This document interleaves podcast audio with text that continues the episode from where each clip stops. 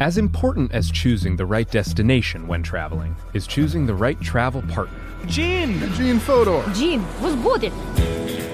But be careful, because the worst trips result when two partners have two different agendas. The CIA really need your help, Gene. Freeze, Americano! Huh? Oh! Gene, run! Listen to Fodor's Guide to Espionage on the iHeartRadio app, Apple Podcasts, or wherever you get your podcasts. Hi there, I'm Bob Pittman, Chairman and CEO of iHeartMedia. I'm excited to announce a new season of my podcast, Math and Magic, Stories from the Frontiers of Marketing. Our guests this season show us big risk can yield big rewards, like Rob Riley, the creative head of one of the world's leading advertising firms. I try to create environments where anybody can say anything without any judgment. Listen to a brand new season of Math and Magic on our very own iHeartRadio app, Apple Podcast, or wherever you get your podcast. Something that makes me crazy is when people say, well, I had this career before, but it was a waste. And that's where the perspective shift comes, that it's not a waste, that everything you've done has built you to where you are now. This is She Pivots, the podcast where we explore the inspiring pivots women have made and dig deeper into the personal reasons behind them. Join me, Emily Tish Sussman, every Wednesday on She Pivots. Listen to She Pivots on the iHeartRadio app, Apple Podcasts, or wherever you get your podcasts.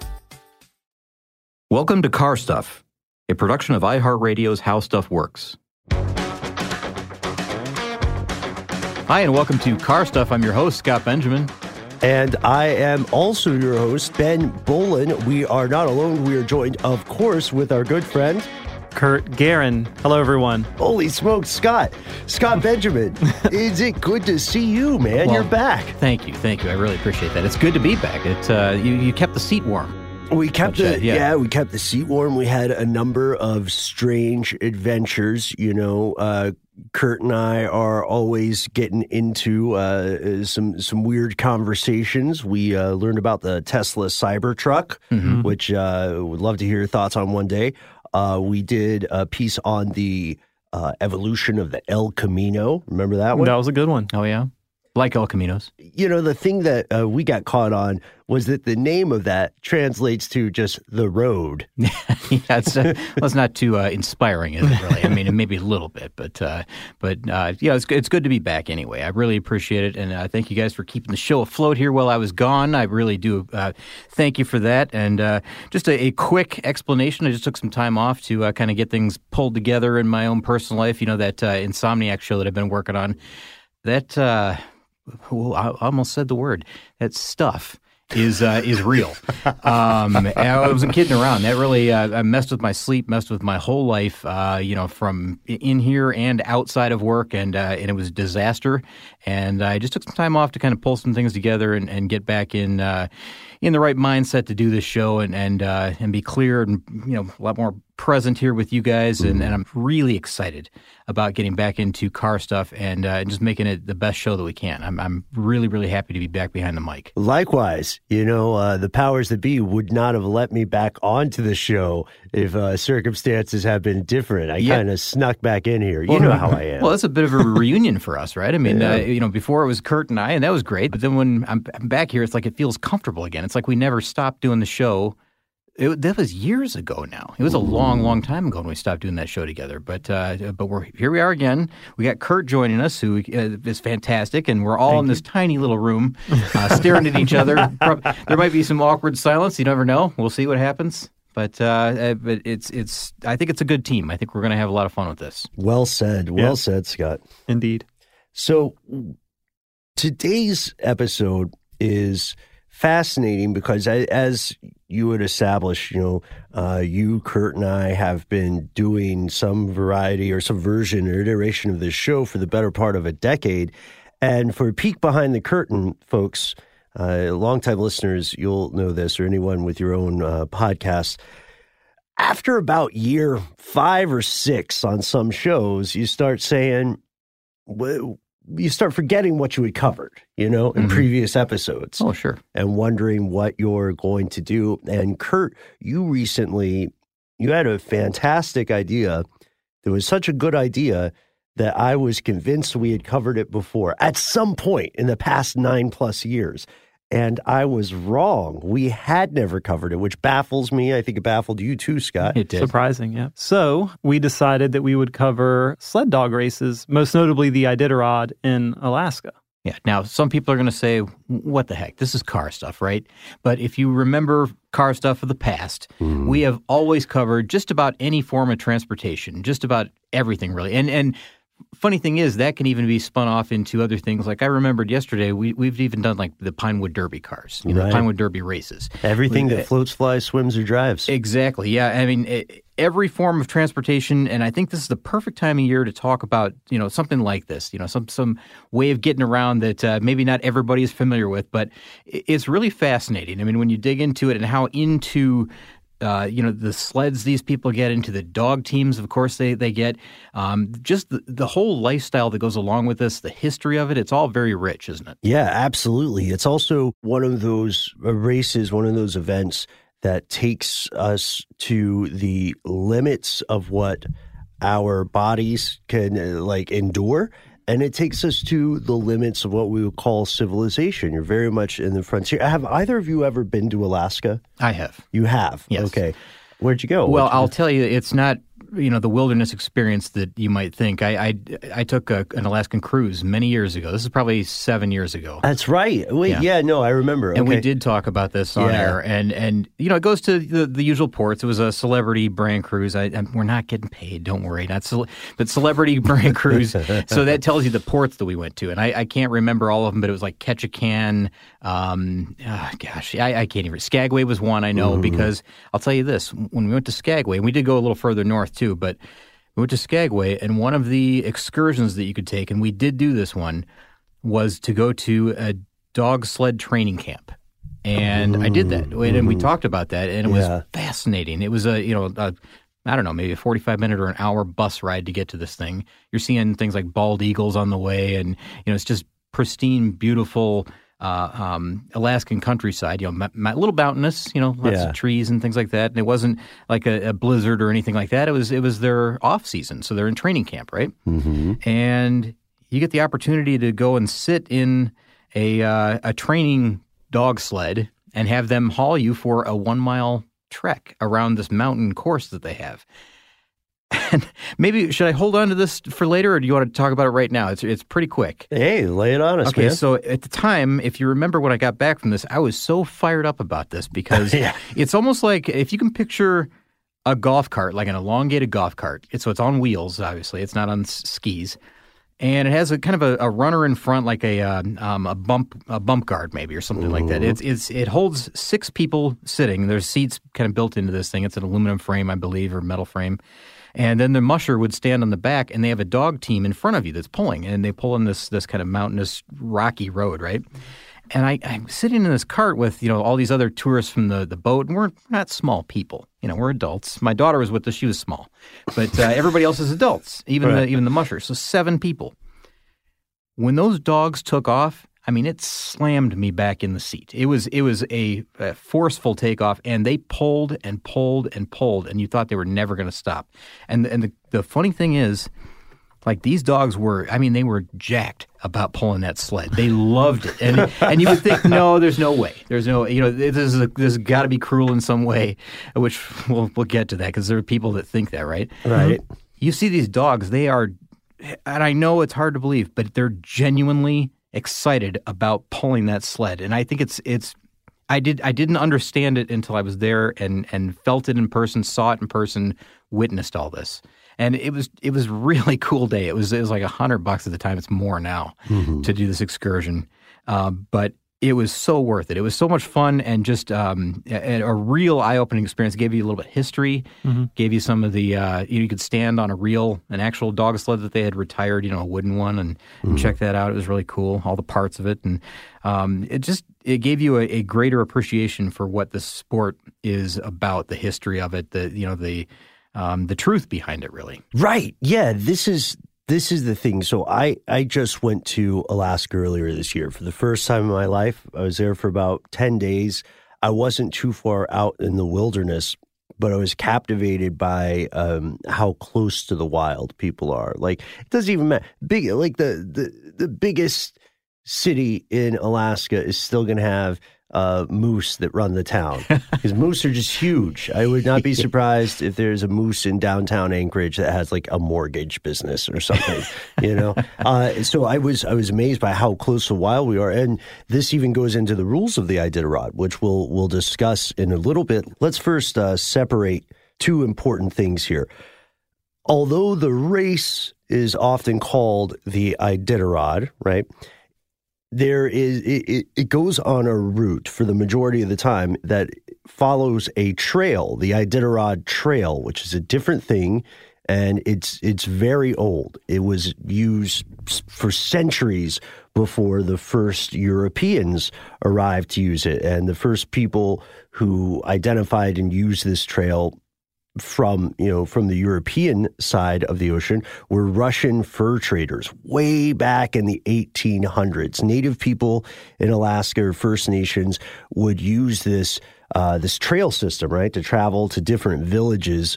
And eventually it became one of those things like a, like a desire path. It was just the best route from point A to point B to point C and so on.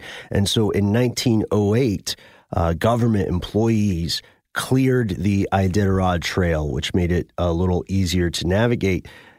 But in 1910, someone found gold, and that changes everything. In the town of Iditarod, right? In the town of Iditarod. Yeah, okay. Well, that did change everything because, that town, I guess, kind of blew up overnight, right? They became boom towns, and there were a lot of these in Alaska, as we all know, just from our history classes in, elementary school. You kind of learn about the gold rush and what was going on there. But what happened is then a lot of the what do they call them? Veins, I guess, of gold? Sure. They dry up. They go away. Gold is no longer found. It's not profitable to do that. The town kind of dries up along the way with it. The town remains. It remains maybe, a shell of itself. It remains kind of a skeleton of itself and becomes eventually a ghost town if it's allowed to go that far. Some of them just kind of remain with a few residents here and there. But you know what? Since we're talking about towns, yeah, we kind of glossed over your trip to Alaska. What towns did you go to? Any of the towns that might have been on the trail, or were you a cruise passenger as well? No, mainly Anchorage, and I had to send a team to Cordoba, and then they also went to Hitchinbrook Island, and then I traveled up to Willow, Alaska. Did you say you had to send a team? Uh-huh. Okay. This is interesting. I didn't even know you went to Alaska, so I'll have to ask you about this later. A lot of water under the bridge, man. A lot of stuff happened. He's like an undercover. He's like a Navy SEAL or something. SEAL Team 5 somewhere. Oh man, I gotta say, maybe it's a story for another day. But yeah, the boom and bust that you're talking about is very real, and it's happened around the world. When a town rises up based on a single resource, mm-hmm. It is therefore dependent on that resource. The coal dries up, then a coal town dies, right? Mm-hmm. And sure. Same with gold. Mm-hmm. Before the gold actually dried up, the Guggenheims bought up a bunch of the smaller scale mines in the area around Flat and Iditarod. And they introduced a little bit more of like a mechanized, large-scale way of mining. Mm-hmm. So it didn't take as many individuals, sitting there, trying to strike gold in various places. So it kind of took away the need for mail deliveries and food deliveries and travel along the trails in between. Mm-hmm. So the gold may have dried up later, but before that happened, a large, company or conglomerate came in and started doing all the mining. So it needed less individuals. So what's interesting is they had less individuals, and it took away the need for food and the need for all that for many, many people. That means that they never were quite established to the point they could have been. They didn't get the roadway systems that they would have had. They didn't get, the infrastructure that we would normally think of, associate with a larger town, a small airport even. Well, a lot of things were happening. Railroads, for example, around this time were kind of starting to be built in Alaska. Mm-hmm. So I think human travel along the trails just a lot of different things happen at once to make this perfect storm. If you don't use these trails, they just go into disrepair, sort of. That's what keeps them there, the frequent travel. Yeah. This is exactly what happened at the Bates Hotel, and that's exactly why that could lead to bad things. It's true. Yeah. Bates Hotel, we all know that, right? The Iditarod of horror films. Oh, absolutely. Yeah. That's what Hitchcock called it. One question we have to address here at the top, before we get in the nuts and the bolts of the race itself, we need to explore the role of dog teams in general in this part of the world. Nowadays, we're very fortunate. There are airplanes all over the place. There are tons and tons of Cessnas in Alaska, right? And they make small, like puddle jumper flights. Oh, sure. Because it's the best way to access point A to point B in some cases. Before there were airplanes delivering mail and supplies and so on to very remote areas of Alaska, people used dog teams. It was the best way to transport yourself and goods, game, food, water, so on. And many people lived a subsistence lifestyle where, you were so familiar with your dog team, it was like your daily driver. Just like horses would have been back then in areas further south. No, sure. And you take care of them extremely well because that's your only way to get around. Mm-hmm. They're extremely valuable to you, right? I mean, they're like gold in themselves. Yeah. I mean, you don't want anything to happen to your dog team. You don't want anything to happen to your horse team, of course. Mm-hmm. They become like family members, really, a lot of them, I would bet. I mean, it's not like they're not just work animals. They're also part of the family. Similar to your cars.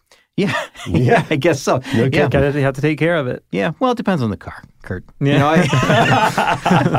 Some you grow out of favor with more quickly than others, right? But this is a critical part here, right? Because we're talking about delivery of goods and services, or well, I guess goods, via dog sled. So, what can you take? You can only take small items, really. Mm-hmm. But what happens when there's maybe an emergency? Excellent question, Scott.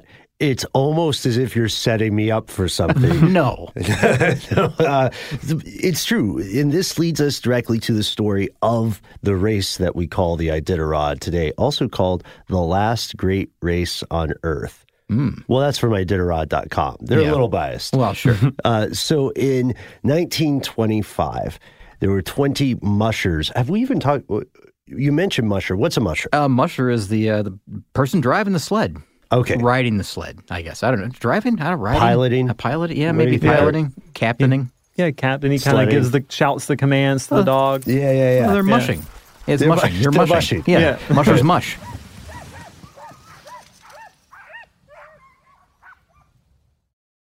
It's the Kia Summer Sticker Sales Event, so give your friends something to look at, like a B&B with an ocean view, an endless field of wildflowers, or a sunset that needs no filter.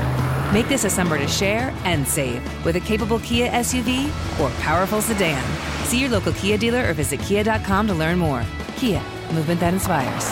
Call 800-334-KIA for details. Always drive safely. Sale applies to purchase of specially tagged 2024 vehicles only. Quantities are limited. Must take delivery by 7/8/24.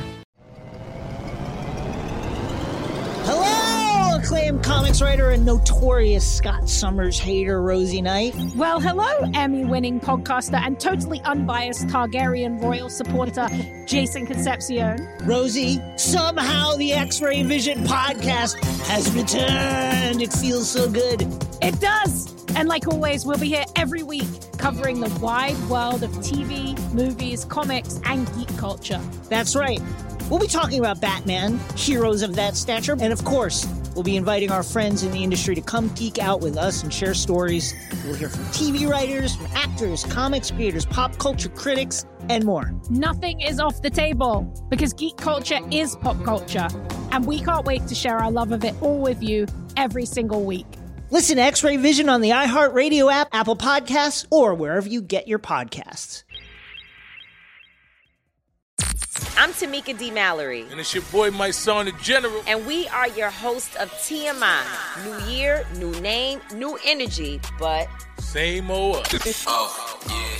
And catch us every Wednesday on the Black Effect Network, breaking down social and civil rights issues, pop culture, and politics in hopes of pushing our culture forward to make the world a better place for generations to come.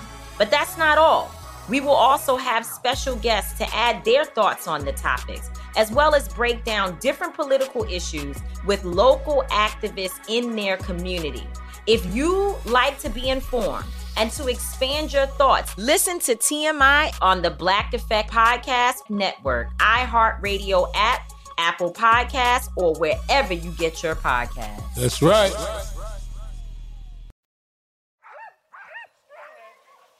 So in 1925, a team of 20 mushers commanding about 150 sled dogs had to travel 674 miles. That's 1,085 kilometers for everybody outside of the U.S. and like two other countries. And they traveled this tremendous distance in 5.5 days, and they were on a mission, like some real superhero stuff. What were they doing? They were delivering a serum to cure a diphtheria outbreak that they were having in Nome at the time.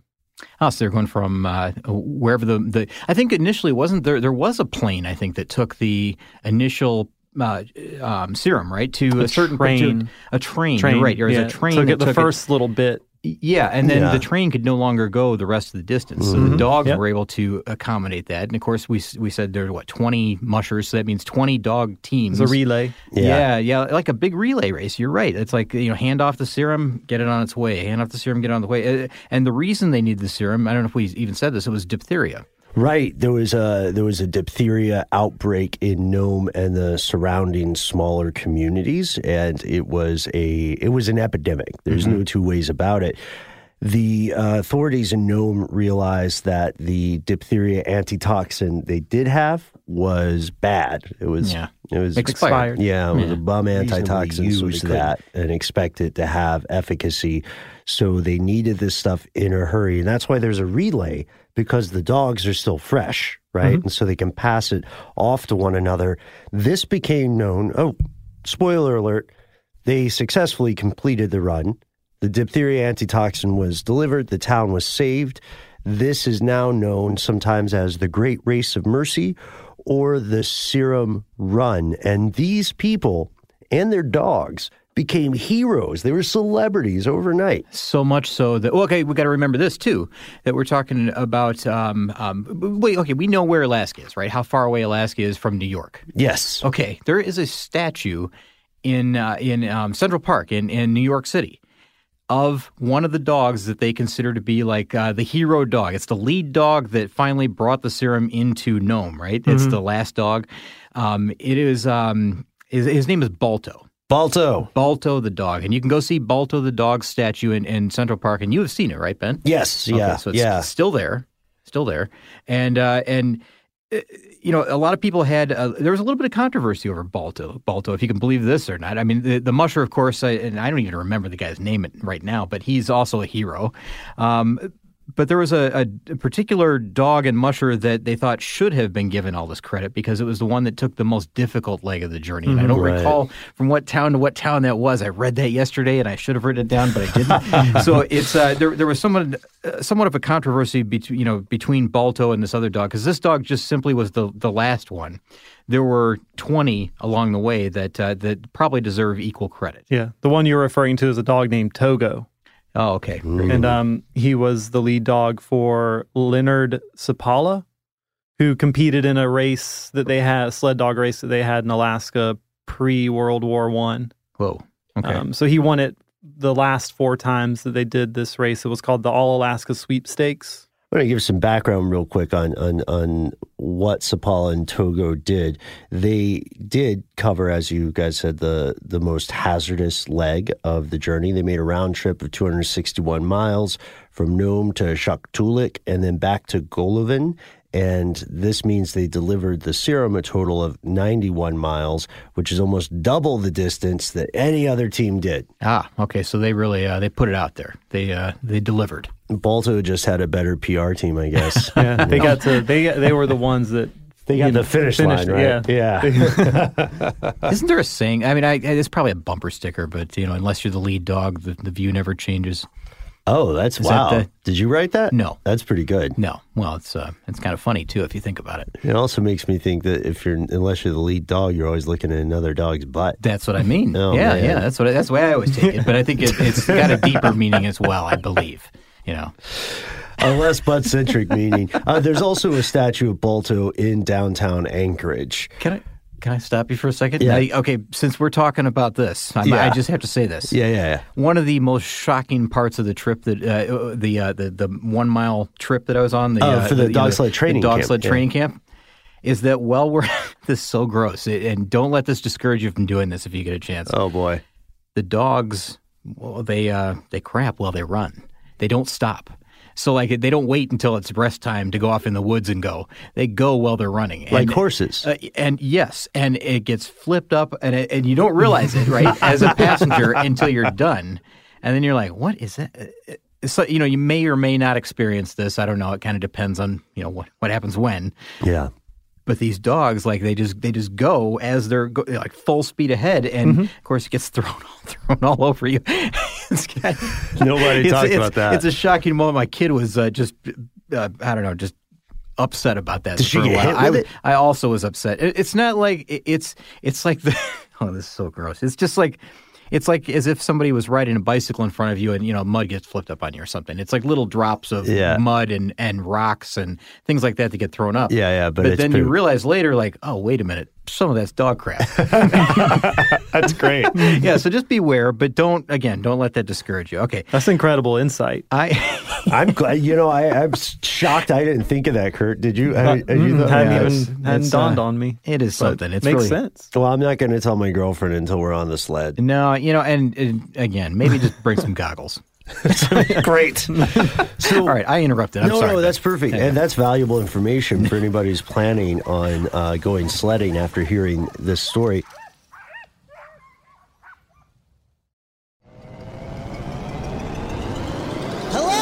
Acclaimed comics writer and notorious Scott Summers hater, Rosie Knight. Well, hello, Emmy-winning podcaster and totally unbiased Targaryen royal supporter, Jason Concepcion. Rosie, somehow the X-Ray Vision podcast has returned. It feels so good. It does. And like always, we'll be here every week covering the wide world of TV, movies, comics, and geek culture. That's right. We'll be talking about Batman, heroes of that stature, and of course, we'll be inviting our friends in the industry to come geek out with us and share stories. We'll hear from TV writers, from actors, comics creators, pop culture critics, and more. Nothing is off the table because geek culture is pop culture, and we can't wait to share our love of it all with you every single week. Listen to X-Ray Vision on the iHeartRadio app, Apple Podcasts, or wherever you get your podcasts. But We Loved is a podcast about queer history. I'm Jordan Gonsalves, your host. Growing up, I thought being gay was the worst thing I could ever be. The gay history I learned was tragic. Jerry had died of AIDS, and it's like, what is happening? It was survival. That's why it's called survival sex. But as I interviewed queer elders, I realized there was another history that I had never been taught, a history of courage and perseverance. I wanted to take control of my story and not be ashamed of it. And it was a history full of love. The joy we found in saying husband again and again and again was incredible. And while learning this new queer history from my elders, I realized they had so much wisdom to pass down. The key is to understanding yourself, learning to love and embrace yourself. From iHeart Podcasts, I'm Jordan Gonsalves, and this is But We Loved. Listen to But We Loved on the iHeartRadio app, Apple Podcasts, or wherever you get your podcasts.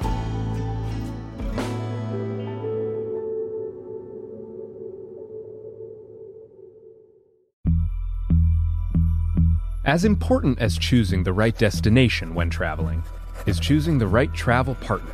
Gene! Eugene Fodor! Gene, was booted! Much of the joy you will find on the road comes from the person you share it with. So you write the books, Gene, and Vlastar runs the business. I understand now. It is a wise man who marries a wiser woman. But be careful and choose your travel partner well, because the worst trips result when two partners have two different agendas. Get down! I'm not stupid, Gene. Something is going on, and it's high time you tell me the truth. Freeze, Americano! Huh? Oh! Gene, run! So travel before it's too late. Your money will return. Your time won't. And we're all too quickly approaching that final destination. Listen to Fodor's Guide to Espionage on the iHeartRadio app, Apple Podcasts, or wherever you get your podcasts. So we said there were two different kind of competing stories, right? Many people will claim that the Nome run from 1925 is the inspiration for the Iditarod that happens annually today. We do want to say one other thing about the Nome run. It helped inspire an inoculation campaign throughout the U.S. for diphtheria. So always that, positive. Yeah. Always so it positive. Even had a better ending. There's another story that you will find from the Iditarod's own website, and it differs a little bit because in this version of events, there's a guy named Joe Reddington Sr. who's lived in Alaska, spent a lot of time using dog sled teams himself in his day-to-day work, and their story is that in 1973, Joe Reddington launched the Iditarod race as a way to preserve the culture of dog sledding, especially in Alaska. Yeah, and that's because machines were taking over, right? Yeah, they were in a John Henry situation there for a moment. I think so, too, yeah. So we're talking about, well, they call them snow machines. I've heard a lot of people call them snow machines, but I've always in my life called them snowmobiles. Right. So snowmobiles are taking over, and I think we can all picture this time frame, you know, in the early 1970s, or at least you know of them. You've seen snowmobiles from that era, and they look essentially like they do now. I mean, they're a lot more sleek now, a lot more, you know, they look like a high-powered motorcycle now or something. They're more reliable, too. Yeah, they are. But back then, in 1973... they were finding that, yeah, they've got these machines and they can do it, and it's easier on, you know, of course, easier on the dogs. The dogs stay at home, you know, sure, lay by the fire or whatever they do. Yeah. Mm-hmm. And it's faster, but they're not as reliable, not nearly as reliable as the dogs are. And they found that, you know, we've got to preserve this part of our history. It's not just for the historical aspect of it, but here's something that's going to work every time, and we've known it for centuries. Yeah, yeah. The people who were there so far before Alaska became a U.S. territory, let alone a state, had been dog sledding. So Joe eventually gets everybody on board with this. The first Iditarod race occurs in 1973. The winner is a fellow named Dick Wilmarth. It takes him 20 days, 49 minutes, and 41 seconds. So you'll also hear... Again, from Iditarod, they'll say that the Nome Run of 25 inspired a different race called the Serum Run that Joe also started. So these event there's a little bit of contradiction there, but everybody agrees on the following fact: the first Iditarod race, official race, was in 1973, which is maybe a little younger than I think a lot of people associate it with, because we have to remember. We've seen all these images from the 1800s and so of dog sled teams, because dog sledding had already been very well established before someone decided to make it a race. Yeah, sure. And, you know, this is the very public version of dog sledding, of course. Dog sleds, as you said, have been used for many, many purposes for centuries before this. But to put it out in front of everybody and say, here's what we're doing. We're doing this incredible test of human endurance. I'm going to say dog endurance, too. I mean, I don't know if that's not measured often. Dog-durance. Dog-durance is the word. However you want to put that. But 20 days. 20 days is what it took to make this course. And, you know, as you can imagine, as we'll get to later, that record has dropped and dropped and dropped. So it's become a much faster race. People are getting a lot more competitive about the whole thing. And not that they weren't competitive before, but you know how this goes. I mean, this is our quest to the 4-minute mile thing. You know, like when everybody was trying to beat the 4-minute mile, and it was like they're shaving off, you know, just fractions of a second here and there. And finally someone broke it. And then now that's been shattered, you know. And when we talk about records being shattered, I mean, you look back to 1973 and the current record, which we'll tell you later, dramatic difference. Huge, huge difference. But it's not so much the desire to get there as fast has changed or anything like that. It's just that maybe there's some improvements in food, for the animals. Sure. Material science. Higher energy. Material science is a big thing. I don't think aerodynamics plays into this, really, not that much. Maybe we'll weigh in on some of these factors that we think have led to greatly reduced times. Prize money. As we get later in this. Nice. Yeah, prize money is a huge kick in the butt, isn't it, right? It makes you get up early in the morning and head out and try to make it to the next stop. But, more aerodynamic turds? I don't know. That could be, yeah. But you know what? You know what's maybe even something else that no one has ever really heard of outside of, you know, if you're an Iditarod follower, somebody who tracks them on GPS every year, and there are people that do that. There are two routes. There's one that does go through Iditarod, the actual town of Iditarod, and there's another route as well, and they run them in different years. So there's a north-south, there's a north route and a south route. And what is it then? The north route, I believe, is run in the even-numbered years. Yep. Okay, and that route, the total distance from Anchorage to Nome is somewhere around 975 miles. That's just ballpark, because it changes a little bit here and there based on current conditions. You know, if there was a rock slide or, you know, whatever. Lack of snow sometimes makes them change the route a little bit. Absolutely, avalanche or whatever. Or bad weather. Yeah, exactly. And then there's a south route, and that's run on the odd number years. So in 2019, they ran on the south route, and that one's a little bit longer. It's 998 miles.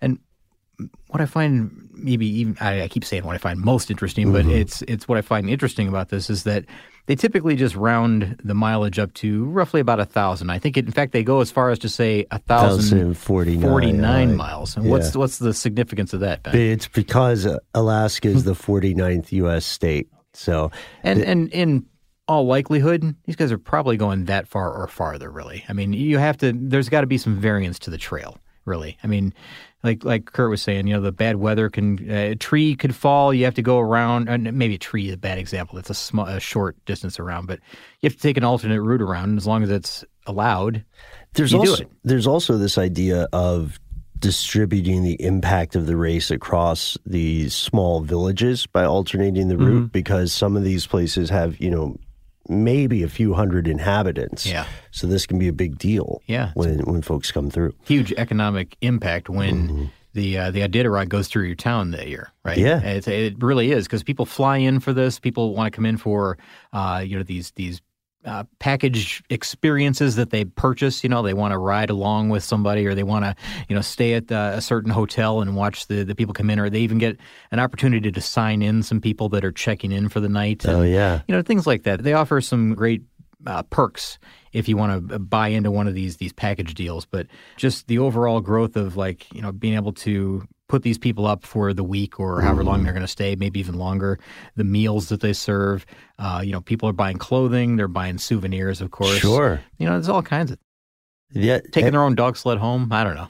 Oh, no, man. Can you imagine? What an amazing present. Yeah, it's not really carry-on. What a useless present if you don't have at least like 6 dogs already. But there is so much more to this story. We have decided to make this a 2-part episode. So it's so weird, you guys. We just started getting to the specifics of the race, but I think the history was interesting. I learned several things that I did not know. I was barely aware of the sweepstakes until you had told us about it, Kurt. What do you say to this, guys? What if we pause our story here and return in part 2 of our episode on the Iditarod, taking a closer look at the equipment, taking a look at some more stuff about the race itself, as well as, of course, the dogs. Other than Balto and Togo, we barely got to them. I also want to mention a few of these rules, because I went through the entire rule book yesterday. Right. I read, it's 15 pages, and you'd think that's really boring, but this is not a boring rule book. It's interesting. I think there's some standouts here that I want to share with our audience and with you guys. I don't know. I'm sure if you even know these rules, but the equipment too. I mean, the dog sleds themselves. There's more to the sled than you might think. It's not the simple wooden structure that you think it is. There's far more to it, and they're pretty fascinating, really. Mm-hmm. And you can learn more. You can continue the conversation in part two of our upcoming episode. But you don't have to wait for that. Just between the four of us, Kurt, Scott, myself, and you listening, you can hop on to the internet and find us there to continue the conversation. We are on Facebook as Car Stuff. We're on Instagram. We're on Twitter. All the hits, all the good ones. And of course, we want to give a huge thanks to all of our regular listeners who tuned in. Scott, I don't know if you noticed, but on Facebook, Kurt and I were getting a lot of people who were starting to brew this conspiracy. Yeah, free Scott. Where's Scott? Where are y'all hiding, Scott? Well, I'm back and I'm safe, and I was in no danger. No danger. So conspiracy theorists, you can rest easy, right? Yeah. All right, well, I guess we'll check in with you next time, and thanks for listening, everybody. We appreciate it. Car Stuff is a production of iHeartRadio's How Stuff Works. For more podcasts from iHeartRadio, visit the iHeartRadio app, Apple Podcasts, or wherever you listen to your favorite shows. This is the story of the one. As head of maintenance at a concert hall, he knows the show must always go on. That's why he works behind the scenes, ensuring every light is working, the HVAC is humming, and his facility shines. With Grainger's supplies and solutions for every challenge he faces, plus 24/7 customer support, his venue never misses a beat. Call quickgrainger.com or just stop by. Grainger, for the ones who get it done. As important as choosing the right destination when traveling is choosing the right travel partner. Gene Fodor. Gene, was good. But be careful, because the worst trips result when two partners have two different agendas. The CIA really need your help, Gene. Freeze, Americano. Huh? Oh. Gene, run! Listen to Fodor's Guide to Espionage on the iHeartRadio app, Apple Podcasts, or wherever you get your podcasts. Hi there, I'm Bob Pittman, Chairman and CEO of iHeartMedia. I'm excited to announce a new season of my podcast, Math and Magic, Stories from the Frontiers of Marketing. Our guests this season show us big risk can yield big rewards, like Rob Riley, the creative head of one of the world's leading advertising firms. I try to create environments where anybody can say anything without any judgment. Listen to a brand new season of Math and Magic on our very own iHeartRadio app, Apple Podcast, or wherever you get your podcast.